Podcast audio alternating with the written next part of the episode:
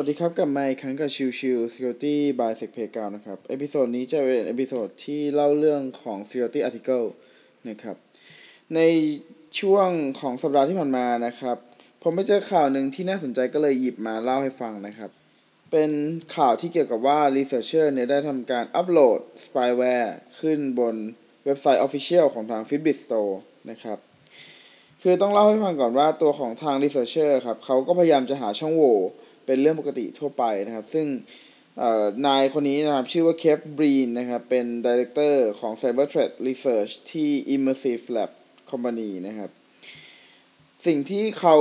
พยายามที่จะทำการรีเสิร์ชก็คือเรื่องของที่ว่าถ้าจะแพร่กระจายตัวของ malicious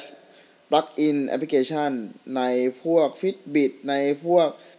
อุปกรณ์ที่เป็นในเชิงของพวก healthcare เนี่ยจะทำยังไงนะครับจะเป็นยังไงได้บ้างนะครับเขาก็เลยสร้างตัวของแอปพลิเคชันที่เป็น spyware app นะครับ ซึ่งทำหน้าที่เป็น plug-in ของตัว Fitbit นะครับ Fitbit เนี่ยเป็นเหมือนคล้ายๆ กับพวก Apple Watch หรือพวกนี้ครับ ที่เขาจะคอยเก็บสถานะสถิติของผู้ใช้งานว่าผู้ใช้งานนั้น มีการเล่นออกกำลังกายยังไงบ้าง มีการนอนพักยังไงบ้างอะไรพวกนี้นะครับ ซึ่งตัวของ Researcher เองนะครับ เขาได้ทำการสร้าง spyware ให้มันมีลักษณะที่เป็น plug-in ของตัว Fitbit โดยที่ตัวของ spyware ตัวนี้จะทำหน้าที่เป็นเปลี่ยนหน้านาฬิกา Fitbit ให้เป็นรูปลักษณะต่างๆนะครับ ซึ่งเอาจริงๆแล้วแอปพลิเคชันเหล่านี้นะครับเป็นถือว่าแอปพลิเคชันปกติทั่วไป ถ้าสมมติว่าใครใช้ Garmin จะรู้ดีกันว่า เราสามารถไปดาวน์โหลดตัวของพวกหน้าหน้าปัดของนาฬิกาใหม่ ๆ อะไรเงี้ยเราสามารถนำมา apply ในตัวของพวก Garmin ได้นะครับ Apple Watch หรือ Fitbit เองก็เช่นเดียวกันนะครับ แต่ว่ากรณีเนี่ยเขาก็ได้ลองขึ้นมา คือโดยตัวของ Fitbit เองครับเขาจะมีส่วนที่ ปล่อยให้ใครก็แล้วแต่สามารถที่จะซัมมิตตัวที่จะปรับแต่งตัว Fitbit ของเราให้มีความเท่ความสวยงามมากขึ้นนะครับเอ่อซึ่งมันอาลาทั้งหมดเลย คือใครก็สามารถจะอัปโหลดได้ และใครก็จะสามารถดาวน์โหลดไปใช้ได้เช่นกัน ขอแค่ตัวหน้าตาของแอปพลิเคชัน มันถูกใจผู้ใช้งานแค่นั้นเองนะครับ ทีนี้ตัวของ c a v e b r e นะครับ เขาก็เลยได้ลองสร้างแอปพลิเคชันตัวนี้ขึ้นมา ที่จะเป็นตัว plugin โดยสิ่งที่เขาทดลองดูปรากฏว่าไอตัว plugin เนี่ย สามารถเก็บข้อมูล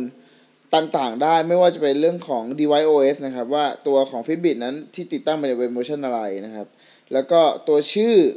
เป็นชื่ออะไร เพศอะไร อายุเท่าไหร่ ความสูงเท่าไหร่ heart rate เท่าไหร่ แล้วก็น้ำหนักของผู้ใช้งานเป็นยังไงบ้าง นอกเหนือจากตัวของข้อมูลประวัติของผู้ใช้งานแล้วนะครับ ก็ยังมีเรื่องของ calendar ด้วยว่า ถ้าตัว Fitbit เนี้ยเคยซิงก์กับตัวมือถือนะครับ แล้วมันมีออโต้ notification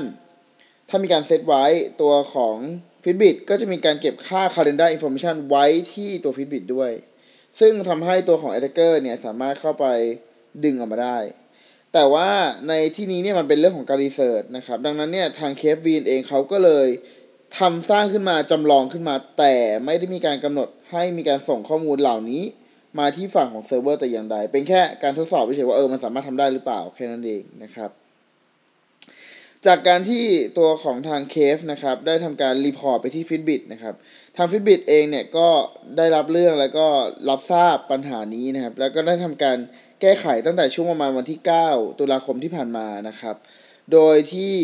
เปลี่ยนจากลักษณะของการที่อัปโหลดแล้วปล่อยให้ใครก็แล้วแต่สามารถดาวน์โหลดได้ทันทีเนี่ย ก็จำเป็นที่จะต้องทำการรีวิวก่อน แล้วถึงจะสามารถปล่อยให้ตัวของแอปพลิเคชัน สามารถนำไปติดตั้งได้อีกทีหนึ่งเพิ่มเติมนะครับ ก็อันนี้เป็นเคสกรณีตัวหนึ่งนะครับที่น่าสนใจ เพราะว่าผมก็มองว่าอย่างตัวผมเองเนี่ยผมก็มีการใช้การมินเป็นตัวที่ช่วยในการวัดก้าวเดินของเรา ในการวัดการนอนของเราอะไรพวกนี้ครับสิ่งหนึ่งที่ผู้ใช้เหล่านี้มักจะไม่ได้ระวังก็คือเมื่อตัวลิงก์ที่เป็นแอปพลิเคชันที่เป็นตัวปลั๊กอินต่างๆนะครับมันอยู่บนตัวของ Official แล้วก็คิดว่า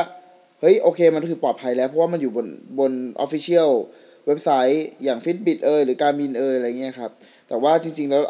อาจจะต้องดูเพิ่มเติมด้วยว่าใครเป็นคนเขียนเป็น Official Application Plugin จริง ๆ หรือเปล่า หรือว่ามีใครก็ไม่รู้อัปโหลดขึ้นไปหรืออะไรเงี้ยครับ ดังนั้นเนี่ยก็อาจจะต้องตรวจสอบผู้พัฒนาตัวแอปพลิเคชัน เหล่านั้นให้ดีก่อนก่อนที่จะทำการติดตั้งแอปพลิเคชันใด ๆ นะครับ